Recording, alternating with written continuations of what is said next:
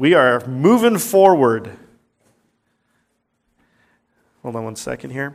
One of the things that, uh, I, again, I, I love history and I love trying to figure out what it must have been like. Whatever historical segment. I used to teach history. I was a high school teacher. I was my major in college. So I love that. I love imagining. And I love Acts chapter 2. That's the, that's the day, six weeks after the resurrection. Jesus spent six weeks with, with the disciples, and then he ascended to heaven, and then he told them, hey, wait in Jerusalem until the Holy Spirit comes. And so they were waiting, and then, and then on that day, what's called Pentecost, uh, that's the day the church began because the Holy Spirit came in power. And all the believers who, who had seen the resurrected Christ were meeting together. They were overwhelmed by the Spirit, and, and they spe- began speaking in languages that they had never been taught. And it was languages, they listed out the languages of the, of the regions of the Greek world. And, and Jews who were there for one of the feasts at the temple, who were from all over the Roman Empire, were there. And they said, How come we hear these people speaking in our languages? And they were hearing the gospel in their own language. And these people, they had never been taught these languages. And someone was saying, Oh, they're drunk. And Peter stood up and says, No, they're not. This is the Spirit fulfilling what Joel said that when the, the end time would come, the, the, the, the change in the age, that the gospel would be preached by all sorts of people in languages. And that's what happened, is that we see the gospel being proclaimed. And we see on that day, that, that first day, the first preaching of the gospel, Peter said, Hey, this Jesus, and everyone there knew who this Jesus was because he was famous at that time and they just crucified him. He says, This Jesus you just crucified is the Lord Messiah and you need to repent. And that day, 3,000, and this is probably more because it's 3,000 men. It doesn't say how many women or their you know, younger youth uh, have become Christians, but at least 3,000 became Christians that day. Got baptized right away. And, and just when you read the book of Acts, you see how the church just exploded and they, they estimate that there's well over 100,000 believers in Israel alone in the first few years of the church because within six weeks, another 5,000 were added. And you just see this, there's an explosion going on. But I imagine what must it have been like being a Jew who, you know, 10 years after this, you're, you're hearing about this, you're seeing these, these, these Jewish Christians, and you're like, what's going on with all this? Who's this guy they keep talking about? Because remember, all Jews at that time had a conception of what the Messiah was supposed to be and do. The promised one, the one who was sent by God, who was, who'd, been, who'd been prophesied about in the Old Testament, they all had expectations. A lot of them were wrong, and that's why Jesus had to do so much correcting. But imagine being 10 years after that or 15 years after that. And you have questions well, I thought the Messiah was supposed to be this, do this, teach this, blah, blah, blah. Well, you guys, that's why Matthew was written. Matthew was written at least 10 years after the resurrection, after Pentecost, for Jews who had not seen Jesus, or, or maybe they just didn't really care then, but now they had questions. This gospel is an apologetic to the Jews in Israel about Jesus Christ. They, it was to prove to them in all sorts of ways that Jesus indeed was the promised Messiah. And though they had crucified him, he had risen from the dead, and they still had a chance to repent and turn to him. See, that's, that's why we're going through the Gospel of Matthew, because we are, we're seeing all these proofs laid out that he indeed is the Messiah, the King. But he's more than just the Messiah they were expecting, he's also the Son of God, the divine Messiah. All right? So, so that's why we're looking through Matthew. And, and really, when you, in just real briefly, I have it on there, just kind of how the chapters have been broken down so far. That the first four chapters are really about the king and his credentials. See, this promised Messiah had to have a certain background, born in a specific place, and had to have some kind of affirmation that he was the right guy. And that's what you see in chapters 1 through 4. And it's answering the question how do we know he's the right Messiah?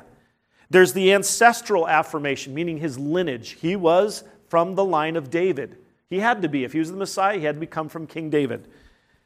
He, he had, we had angels affirming that this is the man. We had the Magi. Remember them? The, we all hear about the Magi. Remember, they were the kingmakers of the East. They weren't just really smart guys. In the East, outside of the Roman Empire, to the East in Persia, these were the men who were really the ones who would, who would come and say, This is the next king. And that's what they did here. They came to see Jesus, and they didn't just say he was the next king. What did they do? They worshiped him. We, have, we, see the, we see that Jesus, even when, they, uh, when his family took him down to Egypt, that was in fulfillment of prophecy. Out of Egypt I have called my son. We have the forerunner, John the Baptist, his affirmation about Jesus. Jesus is the one. Then, when Jesus gets baptized, when he comes out of the water, what do we have? We have the heavenly affirmation this is my beloved Son. God speaking from heaven, God the Father. We have God the Son coming out of the water, Jesus Christ. And then we have God the Holy Spirit descending like a dove. We have the, the divine sign, Jesus is the man. So that's, that's chapters one through four, the king and his credentials. Then we see the king displaying his authority, his power. And it's really answering the question in chapters 5 through 10 how do we know he has the righteousness and accompanying power and authority the Messiah is supposed to have? You could say he's from Bethlehem and all that kind of stuff, but does he also show he has power to do miracles and, and, the, and the right understanding of God's word. You guys understand? The Messiah had to be a man of Torah, a man of God's word who could teach God's word and live in God's ways.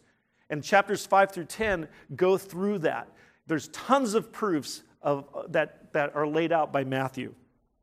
In chapters 11 and 12, we start seeing, because they know, if you're a, a, Jew living at that time, remember about 10, 15 years after Jesus died and rose again, they know that Jesus was not accepted. That's why he was crucified, right?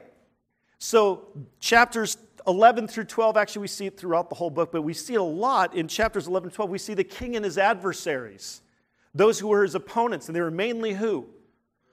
The religious leaders, the Pharisees and we see the conflict, and we see that Jesus actually uses prophetic pronouncements of doom, of judgment on them. We call them parables.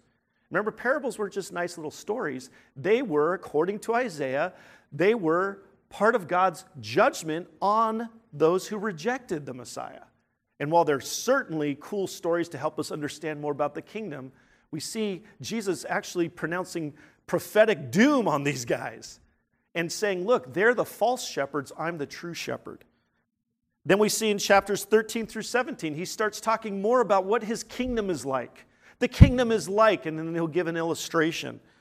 And, and, that's to explain to these Jews what, because see, the Jews at that time believed they were part of God's kingdom in Israel. Even though they had Roman oppressors, they had a concept here's what our kingdom is. We're part of the kingdom, and one day it'll be a physical kingdom when David comes back.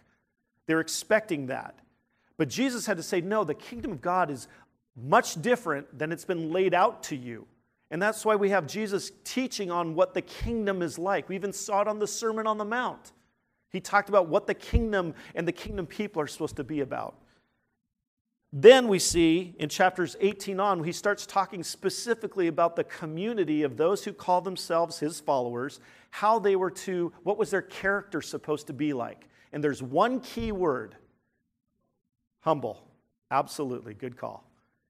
The humility of caring so for caring for the least of these. And what was these? When I say the least of these, what was the object lesson he held up in chapter 18? A child, a toddler, says, To be one of my followers, a son of the kingdom, you have to be like this. And now we're not talking about childish, we're talking about childlike. Humility is the key characteristic there, and, and, caring for others, not having a me focus, but an others focus. So that's how, how this whole section's been building. And then just before this, we have uh, uh, this, this, this interaction with a person that was an illustration of what he had been talking about. Who, who came running up to him? The rich young ruler. He was an illustration of what Jesus had been talking about about his community. Because here's the deal the rich young ruler showed some kind of humility by running up, right? He publicly ran up to Jesus and knelt before him, said, What must I do to be saved? What good deed must I do? Remember that? But did he end up following Jesus? No, he walked away sorrowful because he didn't want to give up his real God and he didn't want to give up his real security and he wouldn't submit, show true humility to the king. He walked away from salvation. And now Jesus, and then he, you know, he, then Peter says, "Well, we've left everything. What will we have?" And he says, "Hey, you guys will be rewarded. You guys are going to be the ones who will reign with me to be judges over Israel. But to all followers, you, hey, you, you say you've lost a lot, but don't worry. You'll get a hundredfold, and you'll inherit eternal life." So all this is leading up to this illustration. He's going to illustrate in this passage to these disciples. And by the way, these disciples, were they showing humility at this point? No. They're the ones who've been jockeying for position, and that's why Jesus said, Hey, you guys need to have this kind of attitude as this child. They're jockeying for position. I want to have this seat. Who's going to be taking that seat? They come up again later, by the way. They don't learn their lesson, but that's okay. It helps me. I track with them. I'm stubborn too. But the point is, is that he has to give another illustration to these disciples and for us to show us who gets into the kingdom and how. Okay? In the Jewish mind, if you were rich and oh, and you had a prominent place in the synagogue, what was that a sign of? God's blessing. Oh, the rich will get in first because obviously God blessed them. And he's like, no, you guys, you have to understand things are a little bit different. My kingdom is not what you are used to or what you're expecting. Remember, they had misconceptions, but so do we, don't we? We do too. But let's let, let, let's let the Lord show us, okay? As we get into his word this morning. And the illustration's very straightforward, but we have to remember what it's about. And then we have to ask the piercing, penetrating question, not for our neighbor, don't nudge each other, right? But for yourself, okay? So that's where we're at this morning. And by the way, I have to start in the verse before because uh, the last verse of, of chapter 19 is actually the transition verse into chapter 20. All right, so it says, But many who are first will be last, and the last first. He's just talked about eternal life and who's going to get it. The rich young man had walked away, and they're, they're going through major uh, cognitive dissonance. Something's not right. Rich young ruler, well, he should be in, right? And, and Jesus is telling him, no, look, you guys have to think, think, think of things differently. And then he goes on to say, for, and that's say, hey, I'm going to explain. This gives a reason, this gives an illustration. For the kingdom of heaven is like a master of a house who went away who went out early in the morning to hire laborers for his vineyard. After agreeing with the laborers for a denarius a day, he sent them into his vineyard. And going out about the third hour, he saw others standing idle in the marketplace, and to them he said, "You go into the vineyard too, and whatever is right I'll give to you." So they went. Going out again about the sixth hour, and the ninth hour he did the same thing. And about the eleventh hour, he went out and found others standing. And he said to them, Why do you stand here idle all day? They said to him, Because no one has hired us. He said to them, You go into the vineyard too. And when the evening came, and that's the twelfth hour, so an hour later, the owner of the vineyard said to his foreman, Call the laborers and pay them their wages, beginning with the last up to the first. And when those hired about the eleventh hour came, each of them received a denarius. Hmm. Now, when those hired first came, they thought they would receive more, but each of them also received a denarius. Hmm. And on receiving it, they grumbled at the master of the house, saying, These last worked only one hour, and you have made them equal to us, who have borne the burden of the day and the scorching heat. But he replied to one of them, Friend, I'm doing you no wrong. Did you not agree with me for a denarius? Take what belongs to you and go. I choose to give to this last worker as I give to you. Am I not allowed to do with what I choose with what belongs to me? Or do you begrudge me my generosity?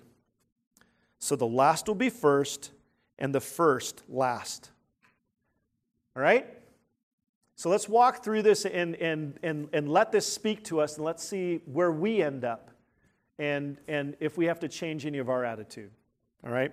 So, first of all, in verses 1 through 7, as we read through this, I, I call this seeing God's grace and salvation because that's, that's what he's describing here. It, it's he's, it, him hiring the laborers is really, he's, he's saving them and sending them to do his work. But let's just walk through this. So, I want to see God's grace in this. So, again, like I said, verse 30 of 19 starts off the illustration, but many who are first will be last, and the last first.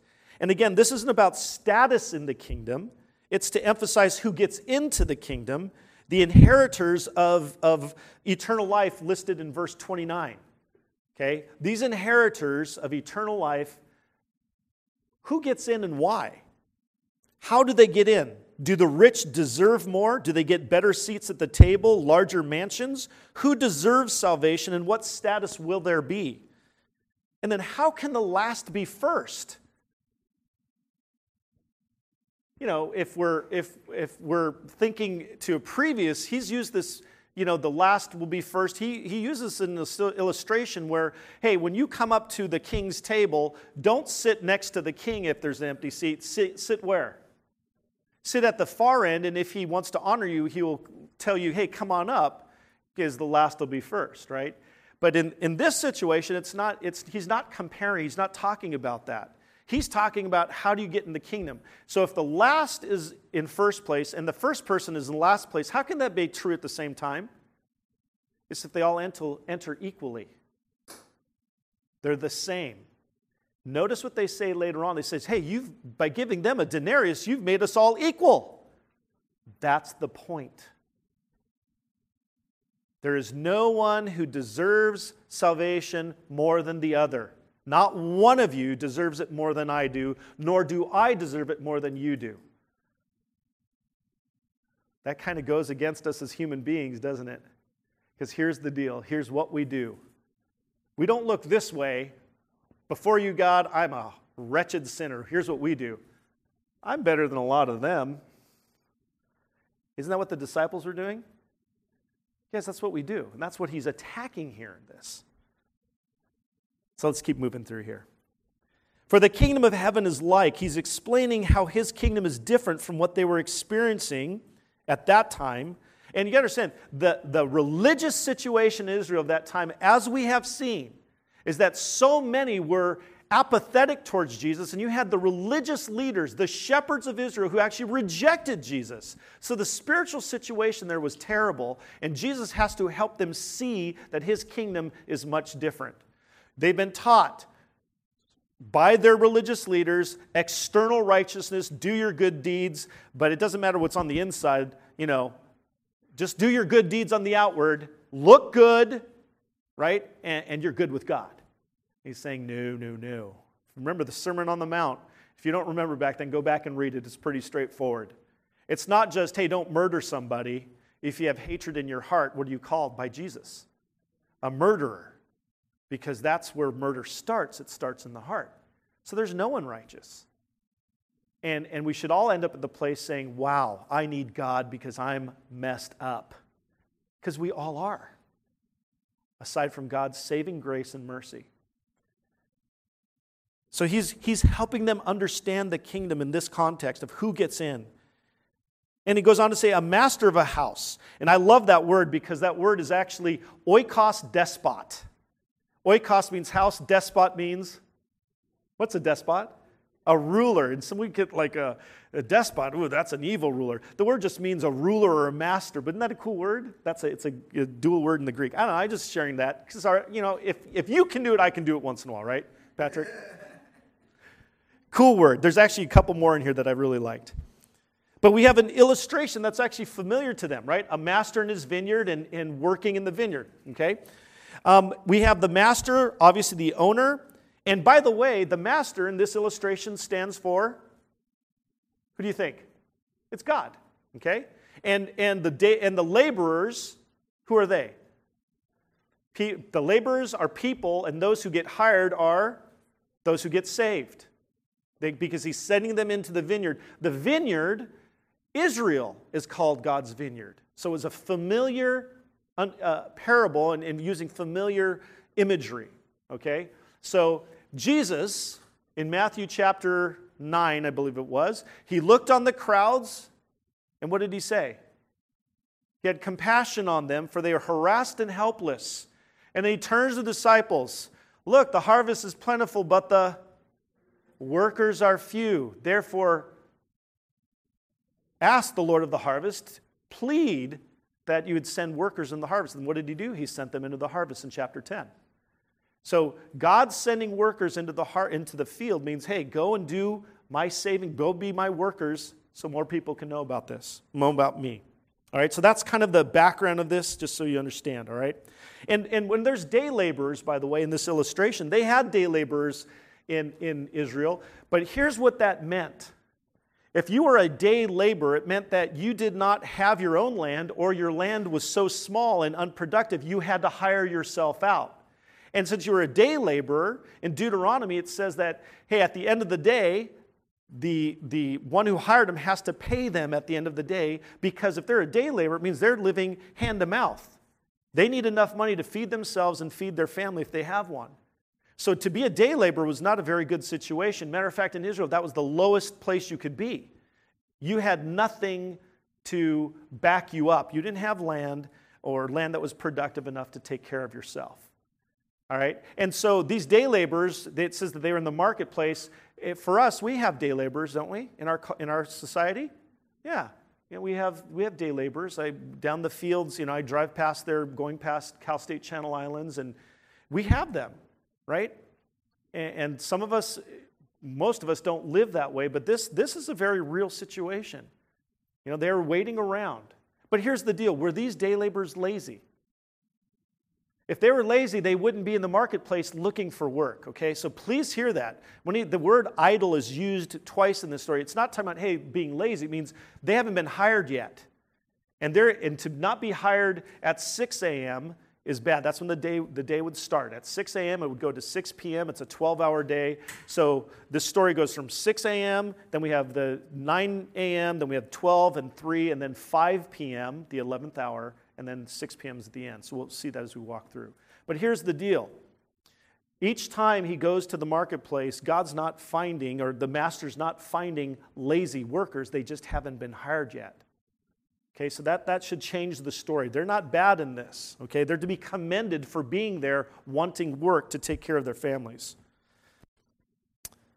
And, and also, too, the, the, just to keep this in context, is the vineyards, okay, the harvest for the grapes happens in fall.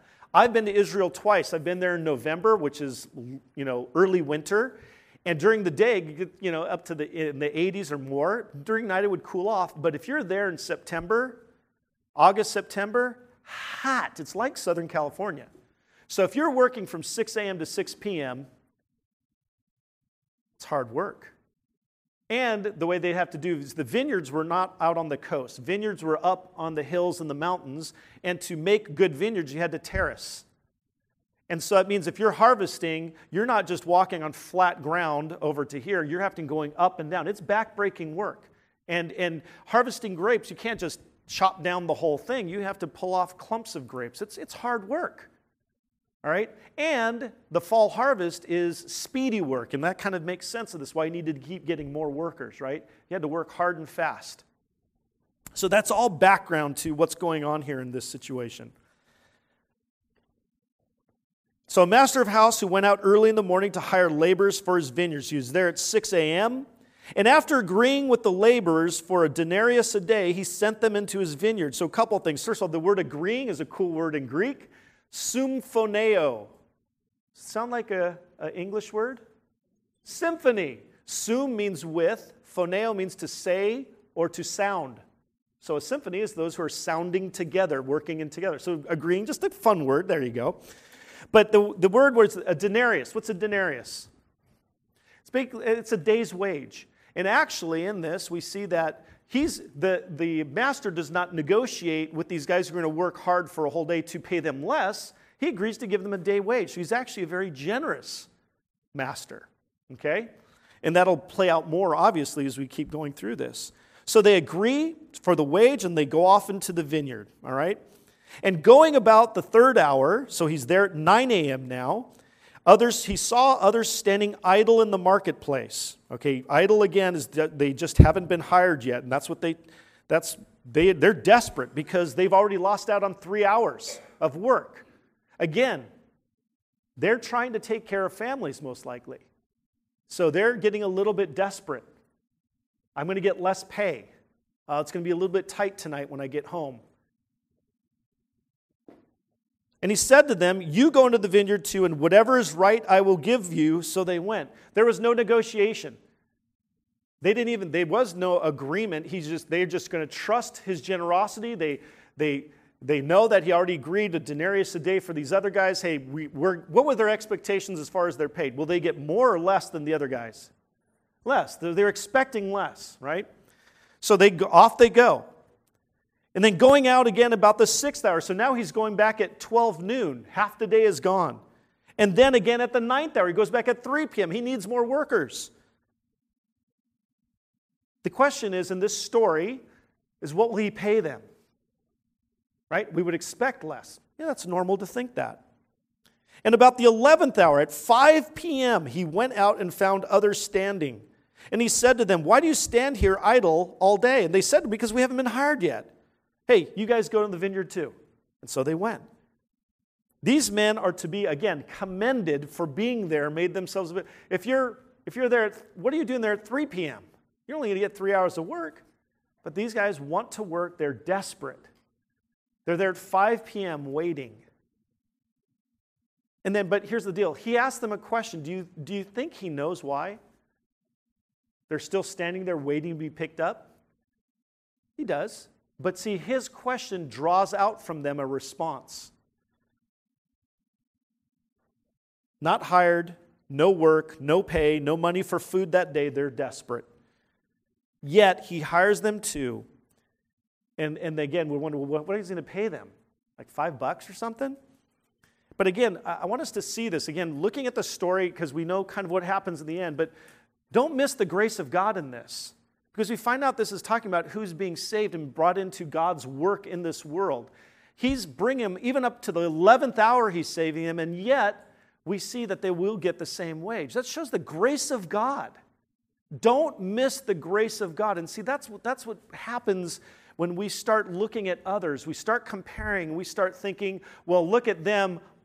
Look how good I am. Therefore, I deserve. We start losing our joy. We start missing out on God's grace and the wonder of His grace. He is a God full of grace. He's giving, overflowing in His generosity. And we'll see this, of course, at, towards the end. But then we see in verses 8 through 9, I, I see God's, God's mercy that, that comes out in this. And when evening came, 6 p.m., the owner of the vineyard said to his foreman, Call the laborers and pay them their wages. All right, he's, he's just obeying what it says in Deuteronomy 24, got to pay him at the end. And again, God calls uh, the foreman. And who's the foreman? Who's the rewarder according to God's uh, you know, plan? Who will be the one to come to judge the living and the dead to reward those? It's Jesus. Okay? Just to kind of put this together. And he, and he says, beginning, call up the laborers and pay them according to their. But he says, call, and here's the, this becomes the interpretive clue about something's going to happen here. He says, beginning with the last up to the first. This is bring those hired who are last and pay them first. And this is where the, this, the story starts taking the shocking turn for it's something that they need these disciples again remember he's trying to teach his disciples you need to understand differently you need to change your expectations. You need to change from i deserve slash selfishness slash pride to humility to submitting to the king. He's trying to challenge them to think this way. Here's what my kingdom is like. Here is how i reward. Here's what my ways are like. And when those hired about the 11th hour came, each of them received a denarius. When the disciples heard this story, they're shocked. Don't miss that, okay? Don't just read right past and say, well, we expect Jesus to say that. Don't forget, these disciples hadn't heard this before, and they're shocked. So be shocked. But be shocked for the reason that, that he wants us to be shocked to look at our own hearts and our own expectations and how we view others.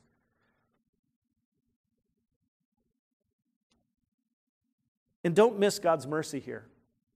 Yes, He's generous, and that's about His grace, but here's the deal He does not hold against these workers that had been hired at 5 p.m. who only worked, He doesn't hold that against them, their lack of work. He's merciful to them and gracious to them. All right? Now, that's going to be a big point later on. So just remember that, okay? Because God doesn't hold against us our failures, our flaws, our lack of work. Any of you flawed, failed this week? Me too. So, verses 10 through 15, and this is where I called submitting to God's sovereign right. We have to see this and again, as American Christians, this goes against our core. We don't like someone who's in charge over us. What do we do? We vote them out, we sign petitions, get them out of the way. Doesn't work that way with God, folks. And don't fight against Him. I'm telling you, you will lose. How do I know? Because He's God. don't fight Him. Be on his side, join his family. And if you're there, and I do, I mean, I'm, I'm, again, when I say this, this means me too. Don't fight against him, Christians. Don't fight against dad. Follow dad. Because if you fight against him, what happens? His spankings hurt. Hebrews 12, 1 Corinthians 10, I'm going to Acts chapter 5. You know, wow. So let's learn here, right? So let's submit to God's sovereign right. So when, now in this story, we have a, something that I actually identify with here. It says, Now when those hired first came, they thought they would receive more. And, and again, that's fair, right? They only worked one hour, they get a denarius. Yeah! Let's see. They worked one hour, I've worked 12. 12 denarius? Yes! I would be, wouldn't you be thinking that? Aren't you kind of doing the mental calculations? No? Okay, now I see them live right. You guys go like this, say yes, Chris. All right, there we go. So here we go. But each of them also received a denarius. They received the exact same amount, a day's wage, and you're thinking, what? And that's what you should be thinking. And on receiving it, they grumbled. And this word is a cool word in the Greek. This is the last one I'll do. It's agon It's a word that sounds like what's happening. It's onomatopoeia. I got it. I got it right. There we go. But it's one of those words. Oh, they're grumbling against the master. Oh, right? That's they're, they're grumbling at the master of the house, saying, These last worked only one hour, and you have made them equal to us. That's the heart of it. They, us, ooh, therefore your trouble, right? They, you have made them equal to us who have borne the burden of the day and the scorching heat. Again, when it got hot there, it gets hot. They grumbled. And do you blame them? I don't. I mean, I, I would react the same way, honestly. I would think I deserve more. That's the key, that's the problem. You have made us equal to them. Yep. They're starting to see the whole point. That's the point of what Jesus is trying to tell them. They bore the burden of that day, the long, hard, back-breaking work, climbing up and down these terraces, you know, working and and and the heat. Oh man! And yet these guys who only worked for one hour towards the cool of the day. 5 p.m. is not that bad. Five to six, one hour. Yet you've made them equal to us by giving them the same amount of pay. That's unfair. You ever say that to God? What, is that, what does that display in us when we say that? Self centeredness, self righteousness, self orientation, and it's a lack of love for others. You know what those workers should be doing? Rejoicing that they're desperate maybe they're friends, who knows? But these other laborers who are trying to feed their families, who are in the same desperate situation, working hand to mouth, they should be rejoicing that they get money to take care of their families. There's a lack of love, it's a lack of compassion, a lack of humility. right? Selfish, self centered, and quite frankly, presumptuous. They're telling the master, the owner, the one who has the resources, they don't, and yet they're calling him, they're grumbling against him. How presumptuous of them. Isn't it funny how our pride kicks in so quick? We often forget what we should be. I mean, I love this, this phrase. Yet for the grace of God, there go I. Martin Luther said that when he's looking at people who are at the, you know, hitting rock bottom. You, you see somebody who's lost everything because of drugs or whatever bad choices they've made. And, and it's easy to say, wow, boy, look at them.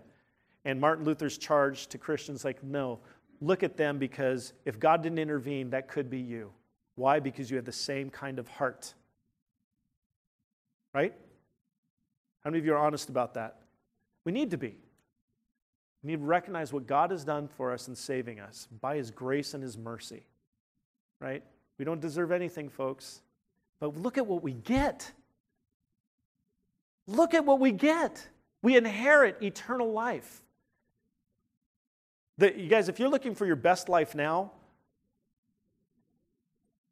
I can't wait for heaven and all that's ahead because that's eternity. This is short. Right? Let me keep going through here. I'll finish up. Notice how he replies to them friend. He's trying to soften the blow, he's trying to draw them into relationship. A little bit mild rebuke, right? I've been good to you. I am doing you no wrong. Did you not agree with me for a denarius? You're getting a day's wage. I didn't back off on my deal. I'm still being fair. Again, he didn't have to hire them in the first place, did he? Wow. The wage was agreed to, a fair one and a generous one at that. And he says, Take what belongs to you. I choose to give to this last worker as I give to you. The master, he has the, the, the resources, the money to dole out. He has the position of power and authority. And indeed, he has the right. And yes, he does get to choose, doesn't he? You okay with God being the one who gets to do the choosing? And by the way, who's the most fair, loving person in the universe? A God. I, let's let him have that right. Am I not allowed to do with what I choose oh, to do what I choose with what belongs to me? Or do you begrudge me my generosity? And the answer to this is yes, the master is allowed. He has the sovereign right. He owns the vineyard, he has the money to pay out, and without the master, there is no reward. And that word begrudge actually is a word, it literally means evil eye. To look on, it means to look on with evil. It has darkened vision due to jealousy and a self focus and no love for these 11th hour workers. And generosity, actually, the word, it's, it's the good in the Greek. It says, you, Why are you looking on me with evil and questioning my goodness? Is what it is. This is the master calling out the laborers. Rather than seeing his grace and hiring these needy, desperate laborers and rejoicing in the mercy he has shown to their fellow laborers, who can now feed their families, they are self centered and rather see the master as evil and stingy. and we got to notice this. Will we compare ourselves to others and have an ungrateful, self centered focus when it comes to salvation, about who gets into the kingdom? Do we trust that He is good and right and is gracious, and therefore we aim to be the same, gracious? This is a question uh, and a challenge of submitting to His right and authority. It's a question of humility before the King. And really, and, the, and he finishes the story with the same phrase. And this really, I call this surrendering my supposed rights and enjoying God's goodness. So the last will be first and the first last. And this is really where we it kind of gets to the so what. Imagine your place in this parable. Which of the workers will you be? The 11th hour, I can't believe I got a full wage. I can feed my family. Or are you the first hour worker? I deserve, I should have more. Come on, God, it's not fair. Where are you? Yeah, you know at different times it changes, right? But this is a question we have to ask ourselves. How do you feel about a 45 year old serial murderer with a deathbed confession? And he's saved. How would you feel about that?